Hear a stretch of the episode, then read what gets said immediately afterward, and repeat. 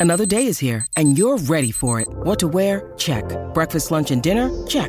Planning for what's next and how to save for it? That's where Bank of America can help. For your financial to-dos, Bank of America has experts ready to help get you closer to your goals.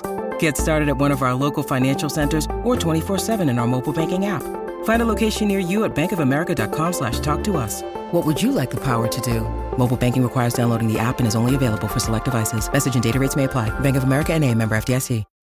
When you need mealtime inspiration, it's worth shopping Kroger, where you'll find over 30,000 mouthwatering choices that excite your inner foodie. And no matter what tasty choice you make, you'll enjoy our everyday low prices, plus extra ways to save, like digital coupons worth over $600 each week. You can also save up to $1 off per gallon at the pump with fuel points. More savings and more inspiring flavors make shopping Kroger worth it every time. Kroger, fresh for everyone. Fuel restrictions apply.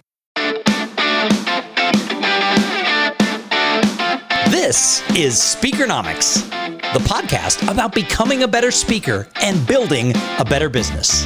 Hey, I'm your host, Thom Singer, and today we're going to talk about going all in on your niche. You know, so often speakers, they speak a little bit on this, a little bit on that. Somebody says, Hey, could you talk about networking? Sure, I can. Could you talk about leadership? Sure, I can do that. But our guest today says you need to go all in on your niche. And our guest today is Quinn Conyers. Quinn, welcome to Speakernomics. Thank you so much. I am super excited to be here with you, Thom. So let's get started. What are your two tips for speakers about going all in on their niche? I say the first tip that I have is your niche gets you noticed. Write that down, but your niche definitely gets you noticed. And second of all, don't be afraid to create your own business model as a speaker. Those would be my two tips. Awesome. Well, we're going to unpack those tips and talk about some more stuff. But for those of you who don't know Quinn, she is an event transformer. She takes average events and turns them into epic experiences as the master of ceremonies. She has high energy and she knows what it takes to make an event not be boring, to get the audience engaged, to make the speakers look good, and make the meeting planner so happy they hired her. And here's the interesting thing she has been speaking for 17 years. But it was only about six months ago she decided, I'm going all in on this MC thing. So, Quinn, what caused you to go all in on your niche? You know, interesting enough, there was this thing called the pandemic that happened, and it really kind of affected not just my world, but the whole entire world of speaking. And I actually ended up getting on an app called Clubhouse. Now, I know that a lot of it has died down because the world is opening back up, but it was a great way to connect with fellow speakers as well as still get your voice seen and heard. So I began to get on Clubhouse and literally started to host rooms, and I would introduce people and manage the room and keep a topic on point. And, you know, every time I would introduce someone, people would always ask me, Do you MC? Do you host? Can I hire you? Can I take you to every single speaking engagement and get you to introduce me? And at first, I was just like, Sure, you can hire me. But by the fifth or sixth time, I was like, I think I have something here. So people began to inbox me and ask me, What's your MC fee? Or you really should look into it. And then when the seed was planted, I began to kind of like let that mull over a little bit because I definitely have MC'd in the past, but it was always like my third or fourth service offering. It was not a top priority because in the speaking space, I just believed and I was told that keynotes are king, keynotes are, are queen, and that's what people pay for. And emceeing, which is kind of like a nice to have. So literally, I would say the seed was planted, and then I reached out to people who I admire in the MC space, like you, Thom, and a few other people, and just kind of said, listen, this is what I'm thinking about doing as a speaker. What do you think? And once I kind of got a green light from some people that I admired and respected, I decided to kind of go all in. But everyone was just not as affirming and confirming. Some people were like, ah, I don't know. It's still like a nice to have, not a necessity. But I'm glad I listened to my gut and decided to kind of jump all into the deep end with no life jacket. And it has proven to be super beneficial in my speaking career. And we've talked about it on this show before, and I've talked to a lot of people that the, the beneficiary in the speaking world of the pandemic was the role of the master of ceremonies because so many meeting planners realized Correct. because they had us come in and do the virtual thing and they're like oh thank you so much. You know you were so good at prepping my my speakers. And because nobody knew how to do zoom meetings or, or online platforms. And the mc was sort of the extension of that meeting planner. And they're like god you made my life so much easier. And now that we're transforming back to those in-person live stages the the meeting planners are like whoa this would help me live too. So are you seeing as things are coming back, people are more interested in an MC than they were in the past?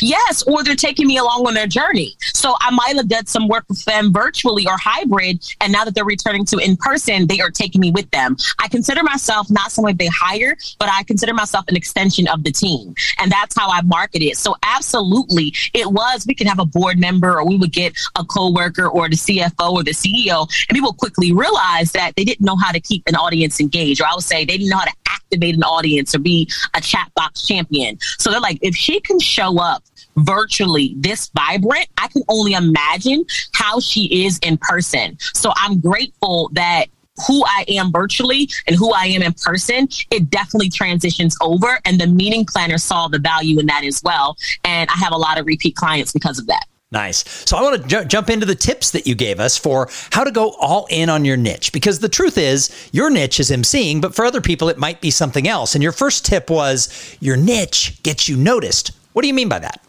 So at the end of the day, I mean, there's a lot of people who are in the professional speaking space. I mean, in the beginning, when I started this, no one wanted a microphone or a megaphone. I was the only one saying, I want to be a speaker. And this was in college, whereas my peers and my friends, they wanted to go into accountant, be doctors or lawyers or, you know, um, go into marketing or communications. And I'm like, no, I want to be a speaker. So I think that it's a profession that has definitely grown as far as people want to to do it and get paid for it. But eh, like anything else you can't show up in a space in an industry and blend in. You can't be black or white or beige you got to show up red hot fuchsia or even polka dot so i believe that if you have a niche it gets you noticed so yes there's a lot of speakers yes there's a lot of trainers but when i really adopted this mindset that i'm going to be the energetic mc that gets noticed people started to take notice thom because it was different, it was unique, it was a spin. And also, I had to break stereotypes and misconceptions. I'm not just the person who introduces people, I go beyond the bio.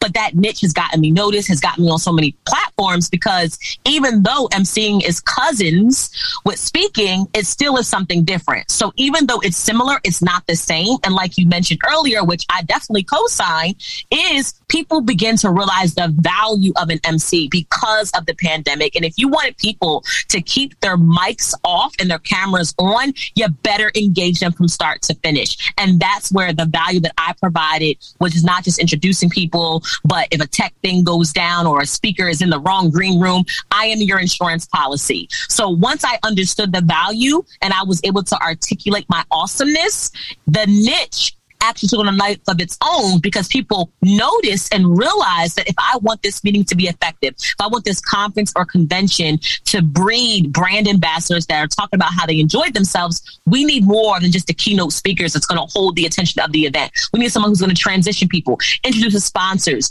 do some type of gamification in between. And that's me that I filled and I filled it with excellence. And I'm really grateful that I had that opportunity. Well, you know, when I started my speaking career, I got the piece of advice that you don't want to be a comma speaker. And I was like, what is a comma speaker? And that was a speaker, comma, a trainer, comma, a coach, comma, an MC, comma, a whole bunch of things. They said you need to have one thing that you're known for. Now you can have something else. Like I really was a speaker and an MC, but the reason that I kind of had both is I created my niche. I was the conference catalyst back in 2009 when we were in the middle of a recession. Everybody cared about networking because everybody was laid off. But when I first got into the business, people told me, well, you can't be a networking speaker. Everybody can speak about that. It doesn't really make you an expert. That's fluffy. But when I became the conference catalyst, because if I kicked off the conference, everybody would network better at the lunches, at the coffee breaks, at the party that night, that I transformed it. I created sort of uh, what Joe Calloway calls the category of one because I wasn't a conference catalyst. I was the conference catalyst and because i had created that niche it got me noticed so that's exactly what you were saying as you were talking about finding mm-hmm. your niche how you can be the unique one whether whether it was your topic of, of, of leadership or whatever that you, you go deep into that niche and make it unique so you're not just a leadership speaker but you're the person who talks on this little slice of it or in your world of MC that you are the person. I mean, right now you are out there and everybody's talking about we're looking for an MC, and everyone I know puts Quinn Conyers on the short So that's that's a good thing. So anything else about uh, your niche getting you noticed that we haven't covered? You know, and, and not even your niche getting you noticed, absolutely, but having your own unique speaking style as well. You know, like for example, just really having your style. One of the unique things about me is I MC in sneaks or I speak in sneaks. So I also bring that to the table as well, because as you know, Thom, if you're running around and you're emceeing an event for eight hours or five hours, I mean, you don't have this problem unless you wear heels and you didn't tell anybody.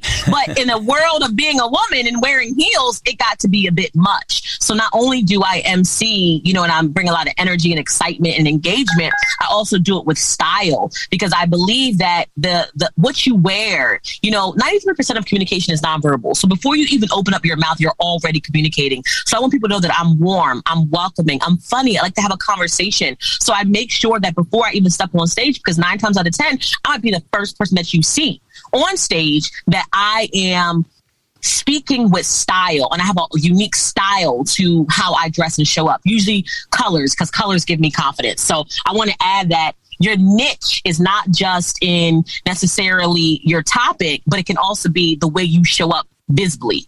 Nice, nice. That's great. So, your second tip was create your own business model mm-hmm. as a speaker. Now, what do you mean by that, Quinn? You know, it's interesting because I've been in this business for years and, you know, I have always heard so many, to be honest with you, horror stories from speakers about how they missed the birth of their child. This is mostly from men, not a lot with women, or women most, had most guilt. women do most women yeah. do make it to the birth of their yeah, child if yeah, they actually right. are carrying it. Yes. Yeah, yeah, yeah. They, yeah, they have to be there for that appointment. Like, can't, you can't skip out on that meeting, right? But they were like men were talking about how they missed the birth of their child, or they missed, you know, um, a important football game or basketball game, and women talked about going to go speak and potentially having mom mom guilt for leaving the kids. And I decided very early on that I don't want to be booked and busy because booked and busy leads to burnout. And I've seen it. I've known a woman who had nine ear infections in a year because she was up and down on a plane. I know people who miss very monumental. So I was like, I need to create a speaking business model that serves me and I can still be a wife and I can still be a mom that is present. So very quickly, I created something called an MC in residence. And Thom, what that is, is my personal business model where I'm not trying to do a lot of one and done. So I'm constantly in grind and burnout mode to find the next gig.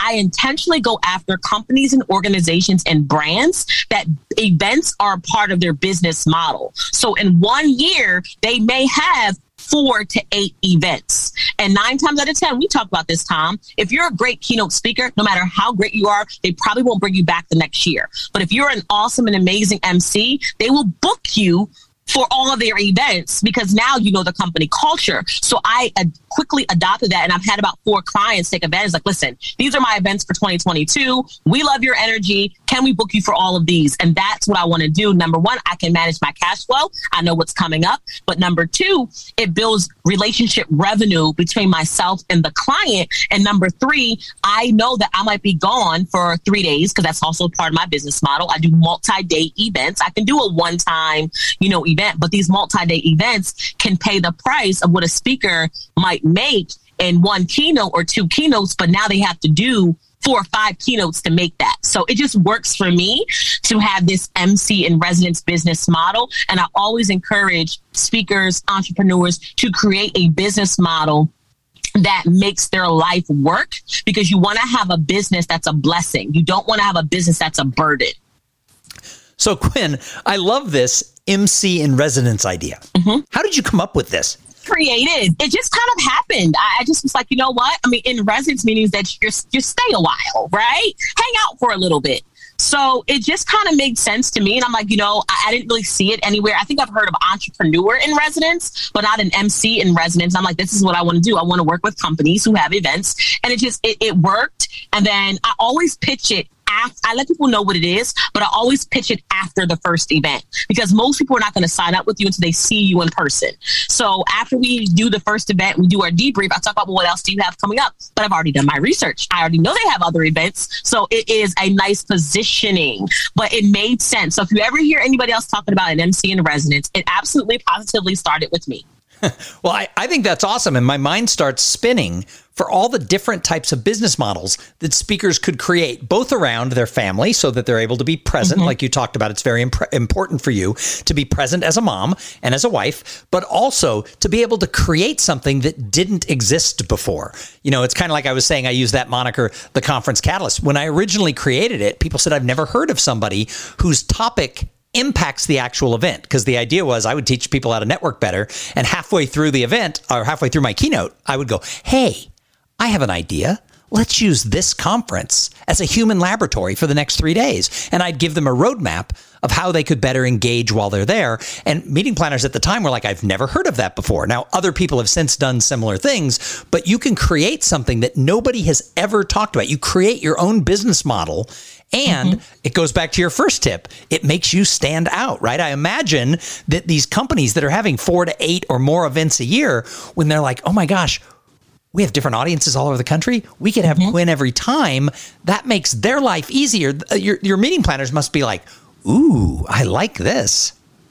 Absolutely. They love it. And they said, this is genius. I've never heard of this before. And also, too, a lot of times, you know, just going against the grain, part of what I was like, I didn't want to sell twice. I didn't want to sell to an organization who never had an MC and then get them to hire me. But now they're more open minded because they understand how engagement must work as well. So, yeah, they're pretty impressed. And I mean, I have a whole voice methodology that I talk about as well. So it's not just about being your MC in residence. Here is how I am going to super serve and support you through this event. I'm going to use my voice, not just the words that come out of my mouth, but I have a framework, I have a methodology similar to, because I'm a keynote speaker, similar to that on how what it will look like for me to be a part of your multi-day event. The V stands for something, the O stands for something, you know, the I stands for every letter stands for something. So now they have a very tangible uh, concept on why Quinn Conyers will be advantageous to your event.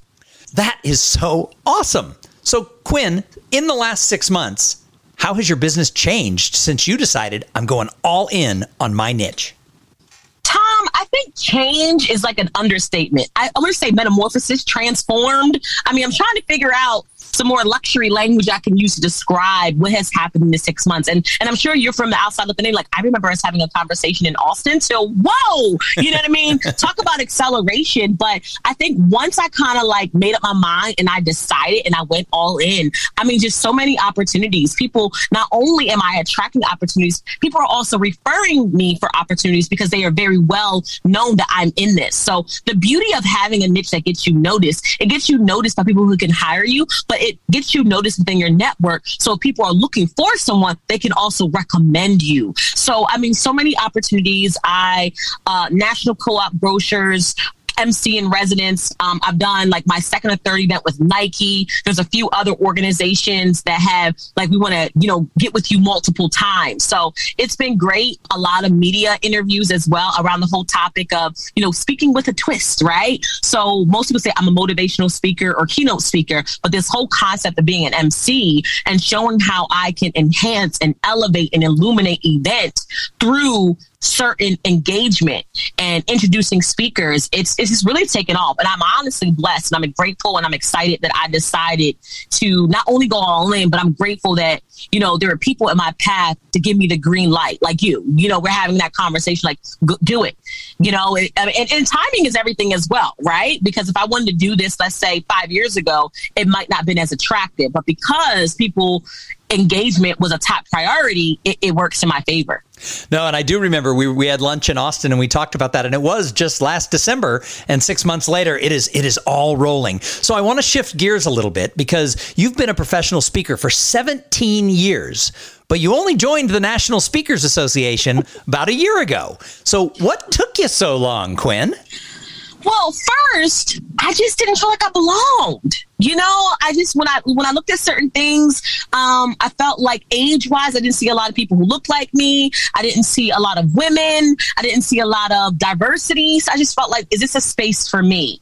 And then my mastermind group, who are all members of NSA, and we were members. I mean, for two years, they've been they've been getting on me like, when are you joining NSA? When are you joining NSA? And I'm just like, I don't know. Is it for me? And you know, X, Y, and Z. And then I just I just decided it was just almost like when I go all in, nothing can stop me. It's like the universe opens up and God says, Go, my child. Right? That's how I feel like what happens. So I was like, you know what? I'll go to influence. Not only did I go to influence, you know, people like you invited me out for dinner. We chatted. I met so many people. And I don't know. But now it's not being frustrated. I don't see myself. It's now being an example, being a catalyst. It's being a trailblazer to show other professional speakers who might be of the Gen Z, millennial, you know, bracket that listen, this is a great place for us to learn. I met so many amazing people and I'm actually kicking myself. I was like, why, what took me so long? But then I was like, no, this was exactly perfect timing. So that's the story. Well, I love how you said, you know, when, when I decide to go all in, you know, God says, you know, go my child. That I just got I got like goosebumps. It's like, you know, when you make that decision to go all in, really great things happen. So, you are a relatively new member of NSA. However, at Influence just in 3 weeks from now in Nashville, you have a very important role. Tell everybody what you're going to be doing on the main stage at Influence.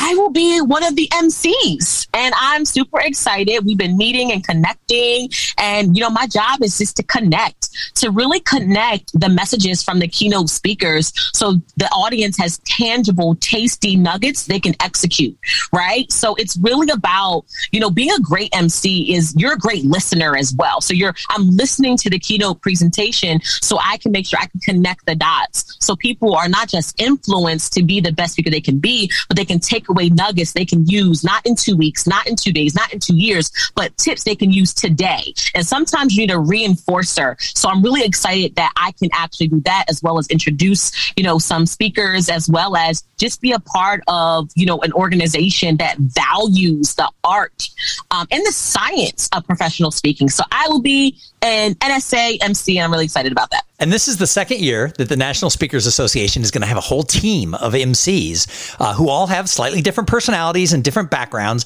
And in addition to introducing everybody and telling people when to come back from break, etc., you also are all going to demonstrate your expertise, your niche, you're going to show that through the different things you do, both together and separate on stage. So I think it's going to be really exciting. Now, the other thing I want to bring up is if I remember correctly, you made the decision to go to influence not a year in advance last year. you made the decision just a short time out and said, you know what, I'm going all in. You know, look out, world, here she comes.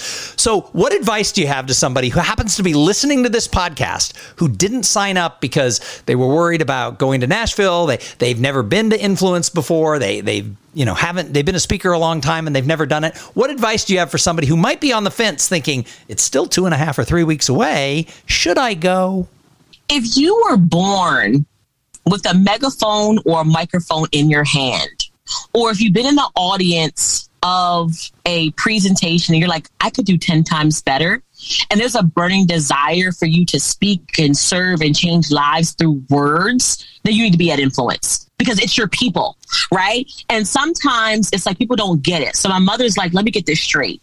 You quit your job to talk to people, right? so you need to be around other people who get you, who understand you, who can point you in the right direction. So sometimes it, it, it might take you three, four weeks or months to make a decision on something to improve yourself in the area of professional development. And then you have a second. Sometimes you have a millisecond or you have a week or two.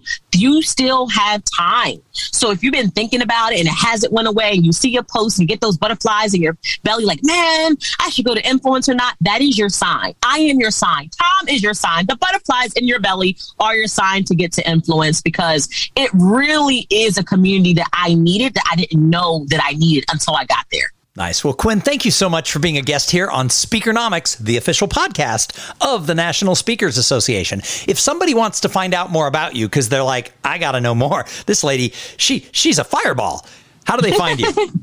Definitely LinkedIn, Quinn Conyers, you know, or go to my website, quinnconyers.com. There's only one Quinn Conyers. I searched myself, so it will be me. But again, LinkedIn, Quinn Conyers, or quinnconyers.com. Awesome. Well, I look forward to seeing you in Nashville in just a couple of weeks. We'll have a little bit of fun. I want to catch up on all the great things that are happening since we got together last in December. And like I said, that's a lot. I want to hear all about it. We'll see you in Nashville. And to everybody who's listening, I hope we'll see all of you in Nashville at Influence 2022. It's not too late to sign up. We'll see you there. Please also make sure that you plan to join us here on Speakernomics every single week for more thoughts, ideas, and actionable information on how to make more money as a professional speaker. And always remember the motto of this podcast speak, get paid, repeat.